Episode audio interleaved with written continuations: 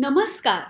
सरळ आणि सोपी भगवद्गीता या सिरीजच्या पहिल्या भागात आपल्या सर्वांचं स्वागत. ह्या सिरीजमधून गीतेला आपल्या समकालीन जीवनाशी जोडण्याचा प्रयत्न करूया. गीतेचे हे ज्ञान आपल्याला कुठे ना कुठेतरी नक्कीच उपयोगाचे आहे. चला तर मग सुरुवात करूया. भगवद्गीता कोणत्या पार्श्वभूमीवर सांगण्यात आली? अर्जुनाने काही प्रश्न विचारले नसते तर श्रीकृष्णांनी गीता सांगितली असती का? आणि जर गीता बऱ्याच वर्षांपूर्वी सांगितली गेली होती तर आपण अजूनही ती का वाचतो? अशा अनेक प्रश्नांची उत्तरे शोधूयात आपल्या आजच्या भागात. भगवद्गीताची पार्श्वभूमी. काही मूलभूत प्रश्नांची उत्तरे देऊन गीता समजून घेण्यास सुरुवात करूया. भगवद्गीता म्हणजे काय? भगवत म्हणजे देव आणि गीता म्हणजे गीत. म्हणून भगवद्गीता म्हणजे भगवंताचे गीत किंवा ईश्वराचे गीत. गीतेचे मुख्य पात्र कोण? गीता एक संवाद आहे जो भगवान श्रीकृष्ण आणि त्यांचा भक्त अर्जुन यांच्यात झाला होता. गीता केव्हा सांगण्यात आली होती? महान युद्ध महाभारत सुरू होणार तेव्हा श्रीकृष्ण आणि अर्जुन यांच्यात एक संवाद झाला. अर्जुनच्या मनात एक गोंधळ उडाला होता. गीता का सांगण्यात आली? अर्जुनाला युद्ध आणि त्यामुळे होणाऱ्या विनाशाबद्दल चिंता होती. त्याला काळजी वाटत असली तरी त्याला कौरवांच्या चुकीची शिक्षा त्यांना द्यायची होती. पण युद्ध हा एकमेव मार्ग आहे का? हे आणि त्यासारखे अनेक विचार त्याला अस्वस्थ करत होते. तेव्हाच भगवान श्रीकृष्ण अर्जुनाला काही मार्गदर्शन देण्यासाठी पुढे आले. गीतेला आपण जीवनावरील एक फिलॉसॉफिकल मार्गदर्शन असे म्हणू शकतो. गीता कोणी लिहिली? असे म्हटले जाते की भगवद्गीता ऋषी वेद व्यास यांनी संकलित केली होती.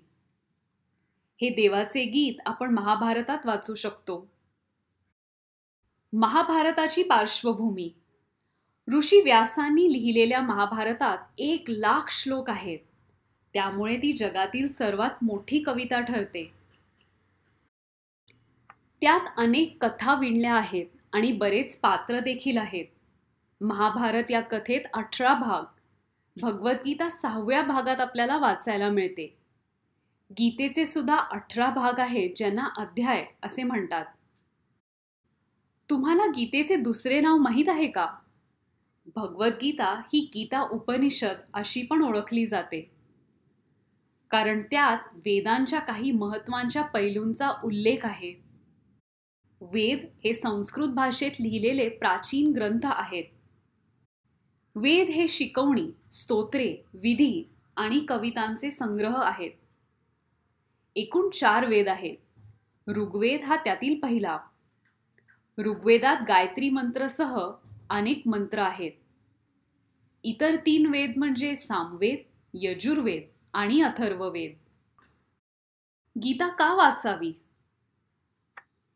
गीतेतील श्लोक उदाहरण म्हणून उल्लेख करणारे अनेक लोक तुम्हाला भेटले असतील. किंवा श्रीकृष्ण काय म्हणाले त्याची उदाहरणे देत असतील? किंवा वडीलधाऱ्यांकडून ऐकले असेल की गीता वाचणे चांगले आहे. महाभारतात घडलेल्या घटना त्यांच्या मागचे रहस्य या काही गोष्टींमुळे बरेच वेळा आपण ही कथा वाचतो. गीता आपल्याला आपल्या मनाबद्दल थोडे अधिक समजून घेण्यास मदत करते. गीता ज्ञानाबद्दल आणि मानवी संबंधांबद्दल आपल्याला माहिती देते. ब्रह्मविद्या किंवा the science of absolute truth हे आपल्याला गीता वाचून समजतं.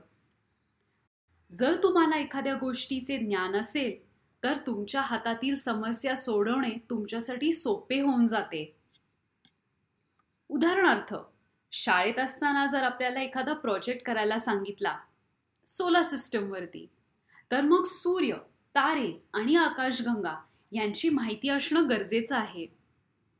एकदा माहिती मिळाली की तुम्ही चार्ट करू शकता एक थ्री डी मॉडेल करू शकता आणि जर कोणी प्रश्न विचारला तर तुम्ही त्याचं उत्तर देखील देऊ शकता. कारण तुम्हाला त्याचे ज्ञान आहे. तुम्ही अभ्यास केला आहे. तसेच भगवद्गीतेमध्ये असे धडे आहेत जे तुम्हाला अज्ञानावर मात करण्यास मदत करतात. हे नवीन सापडलेले ज्ञान आणि माहिती मिळाल्याने तुम्हाला जीवनात येणाऱ्या कोणत्याही समस्यांना तोंड देऊ शकता येतं आणि तुम्हाला येत असलेल्या कोणत्याही अस्वस्थतेवर मात करू शकता. भगवद्गीता वाचण्यामागील दुसरे कारण म्हणजे योग साधना. एकदा हे ज्ञान तुम्हाला मिळाले की मग ते अंमलात आणणे म्हणजे प्रॅक्टिस करणे गरजेचे आहे. याचाच अर्थ योग आहे.